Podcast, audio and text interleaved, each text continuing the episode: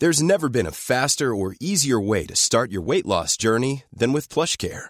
PlushCare accepts most insurance plans and gives you online access to board-certified physicians who can prescribe FDA-approved weight loss medications like Wegovy and Zepbound for those who qualify. Take charge of your health and speak with a board-certified physician about a weight loss plan that's right for you.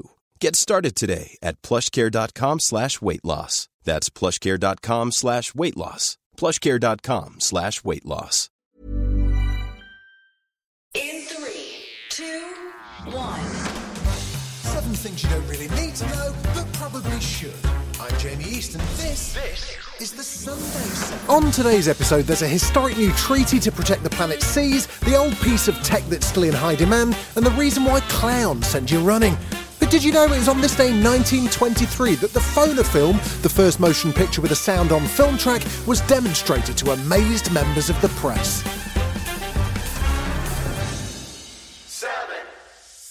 If you've scrolled through TikTok over the past week, you've probably seen a video of a woman looking amazed as she stares at her face in the camera. I just woke up. This is not what I look like right now. This filter should be illegal. She touches her lips, her eyelids, and her cheeks and questions how her altered face could look so real. TikTok's going wild for the new bold glamour filter. The hashtag's already had hundreds of millions of views, but its popularity is also drawing concern. I don't want to say this about myself, but I actually look ugly when I take this filter off. I've done a lot of work to unlearn that I owe prettiness to anyone. I don't think my brain knows how to deal with looking like this one minute and then this the next. That was the voice of body confidence influencer Joanna Kenny trying out the filter.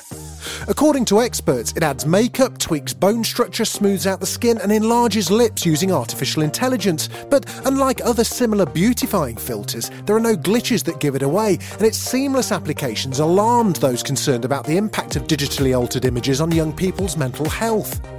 A report in 2021 from the Commons Women and Equalities Committee found that exposure to media depicting unrealistic and narrowly defined appearance ideals was a driver of body image dissatisfaction. We're going to see psychological consequences. This is psychology professor Renee Engeln. She's spent more than 20 years studying the effects of media and photo editing on women and girls. You could be forgiven for not even noticing that all of the faces you see are filtered all the time. It's one thing to compare yourself to like some famous, beautiful person. It's another thing to compare yourself to an extra beautiful version of yourself that doesn't exist in the world anywhere. Whilst TikTok's yet to comment on the new filter, the social media giant announced new restrictions on screen time for users under 18, limiting them to 60 minutes a day before requiring a passcode to continue using it. TikTok says it's all to promote parental involvement in their children's digital well-being. For now, it looks like the bold glamour filter's here to stay, but Joanna has a kind reminder for anyone who needs it. Filtered skin is not a skin type, and we're already the perfect edit.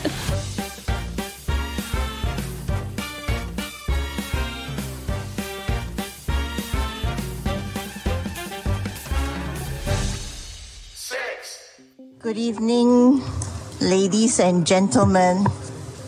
The ship has reached the shore. For the first time, United Nations members have agreed on a unified treaty to protect biodiversity in the high seas. This historic agreement represents a turning point for vast stretches of the planet where conservation has previously been hampered by confusing patchwork of laws. The new treaty will protect the high seas, which are waters outside of national boundaries, from things like pollution, overfishing, and shipping traffic. I mean, this is huge. This is um, really, I think, a, a keystone agreement. Um, if, if we're going to try and protect 30% of the ocean. This is Nichola Clark, an oceans expert at the Pew Charitable Trusts. This agreement covers the high seas, areas beyond national jurisdiction. And the high seas make up two thirds of our ocean and they cover almost half of the surface of our planet. So they're vast. Um, and if we do have a goal of protecting 30% of the ocean, the high seas need to be part of that solution. And before, we didn't really have a clear pathway of protecting these areas, these international waters, not in a, a sort of fully uh, protected marine protected area or marine reserve. But now that's what this new treaty does, is it gives us that, um, that opportunity. It gives us the, the legal framework that we can use to establish protected areas in the high seas. One of the biggest issues was related to the sharing of marine genetic resources. In the end, high income nations agreed to share some of the profits from any marine discoveries that could be used to develop things like drugs or food. It's going to give us um, more tools to to help empower um, all countries, uh, in particular developing countries, to have the tools that they need to implement the the agreement to help um, you know monitor these protected areas that we're going to be setting up um, and to, to, conduct these environmental impact assessments. It's also going to help sort of go a long way towards creating a, a slightly more equitable global ocean governance paradigm. The treaty's language will need to be ratified by the UN, and each country will need to legally adopt it before it can be put into action, and that needs to happen as soon as possible. This is Jess Panegyres, head of clean transitions at Greenpeace, speaking with the BBC. We are already seeing huge threats to our marine biodiversity. Um, skyrocketing rates of animals being on the critically endangered list. That has flow on effects um, right up and down the food chain.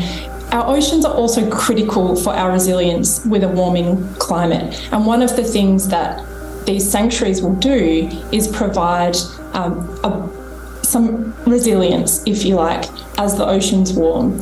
Um, and the work here is not done. If we have 30% of the high seas in marine sanctuaries, that's a wonderful start. It protects those threatened species from overfishing, from ship strikes.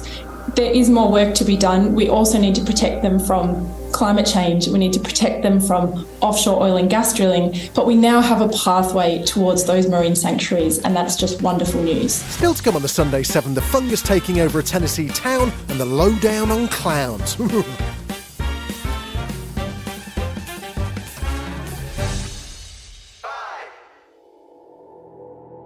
A black fungus is taking over southern Tennessee. The cause is one of the state's most famous products, Jack Daniels whiskey. The fungus, appropriately named whiskey fungus, is a result of aging whiskey. It forms a thick black layer that can grow on almost any surface, and residents are fed up with it. It absolutely takes over everything that's there in reference to it takes um, the trees and just continues to corrode and corrode and corrode. That was Christi Long. Christi and her husband Patrick live next door to a barrel house in Lincoln County, Tennessee, where Jack Daniels whiskey is aged and stored. They say the black fungus is being fueled by ethanol vapours emanating from these barrel houses. As they're going to build 20 of these barrel houses, and 20, that means 10 times more than are there next to us today. Essentially, what that means is we're going to see a 10x increase in the amount of fungus that we already are experiencing and 10x in the amount of ethanol that we're extremely concerned with from a health perspective. There are images of thick black mould covering their roof, cars, gates, signs, patio furniture, and trees. But a spokesperson from the distillery says it can easily be scrubbed away, and health experts haven't found any adverse effects to humans. Residents have been advocating for the distillery to install filters in their barrel houses, but Jack Daniels say that would affect the whiskey's taste. I don't think we're going to shut down a $830 million corporation, right, just because we're asking for filtration systems to be added to the barrel houses. We're scared to death that if we don't stand our ground now and require filtration, that we're going to look like these pictures you see here today across the entire county.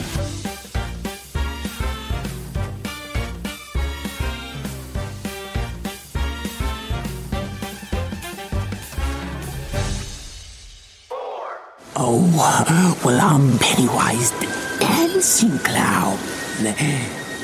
Pennywise? Yes, meet Georgie. Georgie, meet Pennywise. now we aren't strangers, are we? Clowns with their big bright red noses, whose job it is to make people laugh, often end up having the opposite effect on some people. But why are clowns so terrifying? Well, scientists think they've got the answer, and it's not all down to the makeup. Scientists at the University of South Wales have quantified why people are afraid of clowns, and the reason behind this common phobia might surprise you. After creating a psychometric survey titled The Fear of Clowns Questionnaire, the Welsh team circulated their questions to nearly a thousand people between the ages of 18 and 77 and found that more than half of the respondents were scared of clowns, at least to some degree. To dig into these results, we caught up with lead author Phillip Tyson. Hey Phil, thanks for joining us. So, We know there are loads of people out there who don't like clowns, but what more can you tell us about the reasons why? We looked at whether it was having a, a frightening experience as a young person, if that predicted the fear of clowns as an adult. We looked at whether the clown reminded people of death, infection, or injury. So, for example, the prominent red colours could be reminding somebody of blood and danger and the, the white face paint could remind people of the pallor of, of, of death. We also considered whether it was negative media portrayals, such as in Pennywise the Clown. We constructed a series of questions and we asked the participants who had some degree of fear of clowns the questions relating to the different etiological themes, the different idea ideas of the causes. And what we found, people said that they felt uneasy because they couldn't tell what the clown's intent was because they couldn't read their facial expressions. We also found um, a prominent theme of unpredictable behavior. The fact that clowns may be doing a, a magic trick, a sleight of hand, um, you don't know what they're going to do next to um, uh, as part of their performance, and that made people feel uneasy. For such a common fear and phobia, why do you think clowns have bothered to stick around? Well, in all cultures and stretching back hundreds of years, there's always been a malevolent figure which is designed to children but also to entertain. So these figures have been around for many, many years, and it's it's unclear what their origins were, but they do seem to be prevalent in, in all different different cultures. I, I, guess a means of entertainment, perhaps a means of control of the population, or perhaps of naughty children. Perhaps those are some of the reasons, but but certainly that's something that we want to look at in our next research. What are the next steps for the research? Presumably, we're not heading towards some kind of clownicide. One of my colleagues is doing some research looking at what aspects of clown makeup scare people the most. So he's presenting participants with pictures of a face and he's manipulating the type of makeup that's that's um, that's on the face. So changing the color maybe from red to blue, from from white to green, um, looking at whether covering the whole face is more scary than just covering parts of the face. Whether covering the, the, the, the, lips with, with, with lots of red lipstick is, is, is an issue.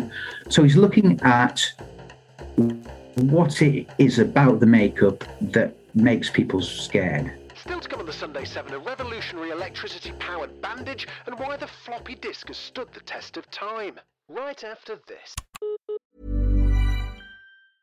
Ready to pop the question? The jewelers at BlueNile.com have got sparkle down to a science with beautiful lab grown diamonds worthy of your most brilliant moments. Their lab grown diamonds are independently graded and guaranteed identical to natural diamonds, and they're ready to ship to your door. Go to Bluenile.com and use promo code LISTEN to get $50 off your purchase of $500 or more. That's code LISTEN at Bluenile.com for $50 off. Bluenile.com code LISTEN. You're listening to the Sunday 7. Follow us for your weekday news espresso, or even try our Ireland edition. It's in all the usual places.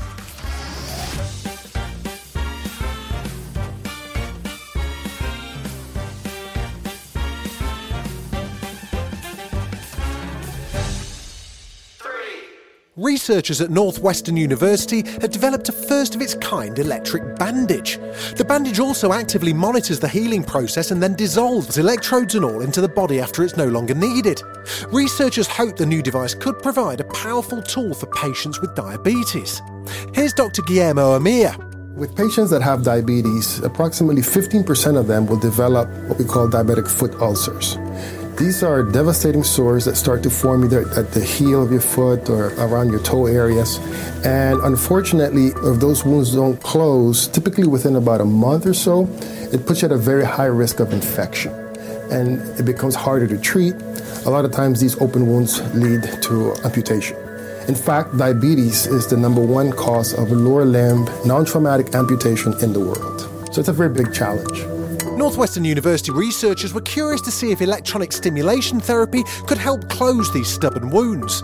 The small and stretchy bandage they developed is applied onto the wound to deliver direct electrotherapy. We identified that stimulating the subject for 30 minutes a day, only 30 minutes a day, was enough to see a very big difference. And in an animal study, the new bandage healed diabetic ulcers 30% faster than in mice without the bandage on.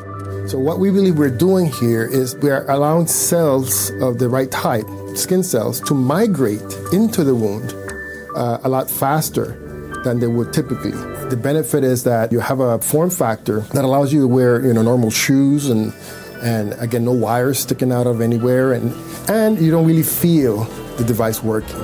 The team's goal is now to test for diabetic ulcers in humans.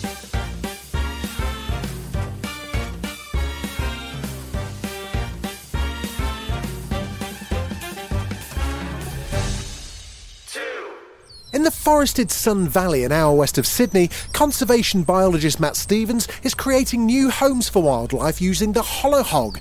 It's a game changing tool he invented to carve artificial hollows in trees, just as Australia's wildlife grapples with the loss of habitat created by logging and bushfires.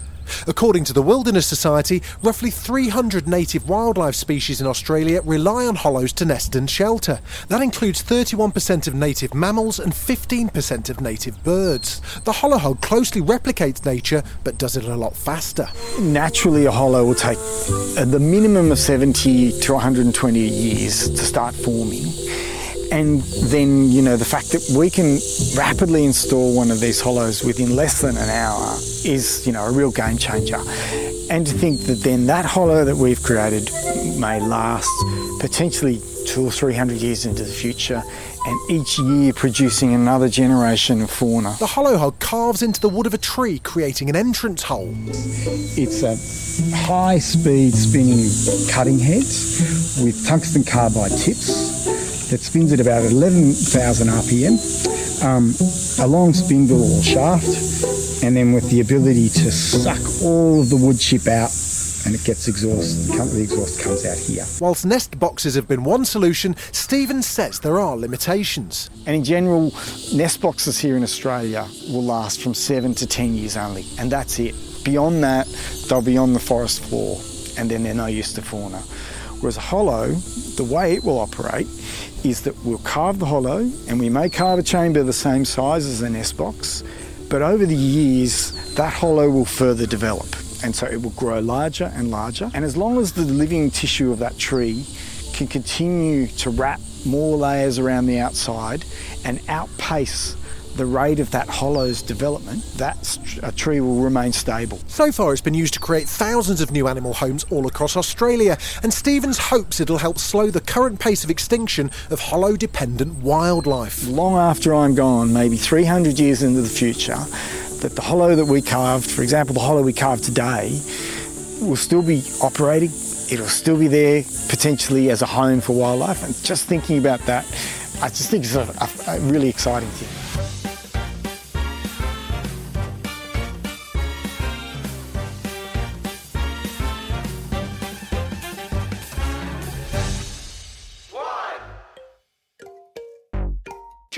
Floppy disks? Well, they're still a thing, sort of. For anyone born before 1995, the floppy disk is what the save symbol is based on. And before cloud storage or even USBs, they were the main way to transfer large amounts of information between computers.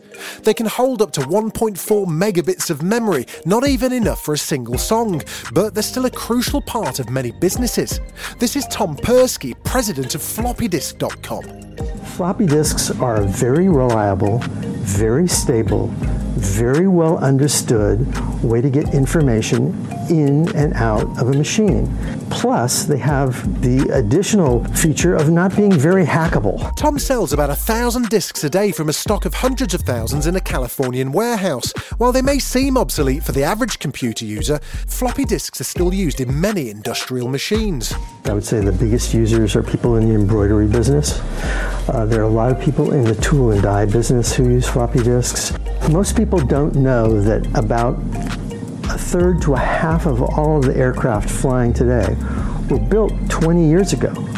And if you built a plane 20 or 30 or even 40 years ago, you would use a floppy disk to get information in and out of some of the avionics of that airplane. And that could be a problem. The last major manufacturer of floppy disks stopped making them in 2010, and at least one type of floppy disk, the ancient 8 inch one introduced by IBM in 1971, seems on the verge of extinction. Tom's now desperately trying to collect as many as he can. When a shipment of discs arrives to his Californian warehouse, they're wiped clean of information, reformatted, relabeled, and then shipped out to customers, either as bulk or sometimes as joke gifts for the individual. Even though he's been working with them since the 60s, he knows they won't always be needed. I'll be here for as long as people continue to want to have these discs, but uh, it's not forever. But for now, at least, the original save icon is still worth saving. This has been the Sunday 7. Wherever you're listening, do us a favour and hit the follow button. We'll be back tomorrow at 7am with the regular Smart 7. Have a great rest of your weekend. Written, produced, and published by Daft Doris.